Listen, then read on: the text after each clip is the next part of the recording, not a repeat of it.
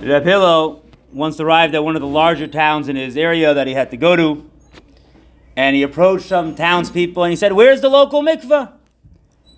And they answered, Well, there's a river nearby, and we use that for a regular mikveh. And Reb Hillel was like, he couldn't believe it. He says, A town with hundreds of families, Kain Yerbu, has no mikveh, and a nearby river is like relied upon for a permanent substitute? And he repeated the question a few times, clearly like very upset. Shortly after he left town, the river suddenly dried up, and the locals investigated and discovered that several miles upstream, what happened was the river changed course. And the river no longer flowed in that town. And then the town had to get together and build a proper mikveh. So the following story is said in the name of Rebbe Elio Elkin of Chatimsk.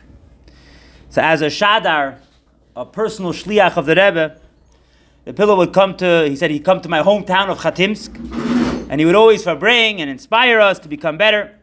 And we considered it a privilege to host him, give him stucca, seek his advice. One year when he came, my father went to him and, and uh, told him of his situation. He said, The Paretz inform me that he won't be renewing my lease, and I have to find a new source of livelihood. And I tried to find another business or job, but I was unsuccessful. He said, The time's running out, and, and I don't know what to do. So the pill says, Don't worry. Tonight, when I daven, I will have in mind that the Paretz withdraws his demand.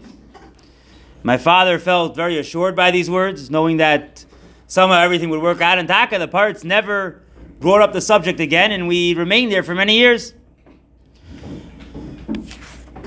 There's an interesting story about Reb Hillel's deep understanding of Chassidus.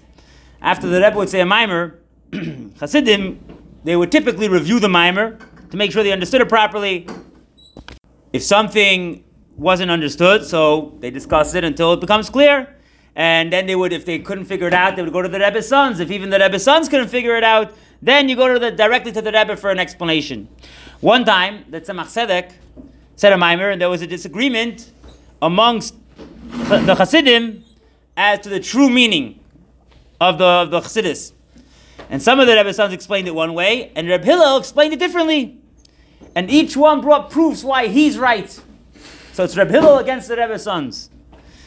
Seeing that they were uh, they, they, weren't reaching an agreement, so the Hasidim wrote to the Rebbe explaining the two opinions of the Mimer's meaning, but they didn't say who said what. And the Tzemach Tzedek, he said, he replied and he sided with the explanation of his sons. The pillow stood firm in his opinion. Said, when the Rebbe says a Mimer Chasidis, it's like so someone came up to the pillow and said, like, how do you have the chutzpah to argue with the Rebbe?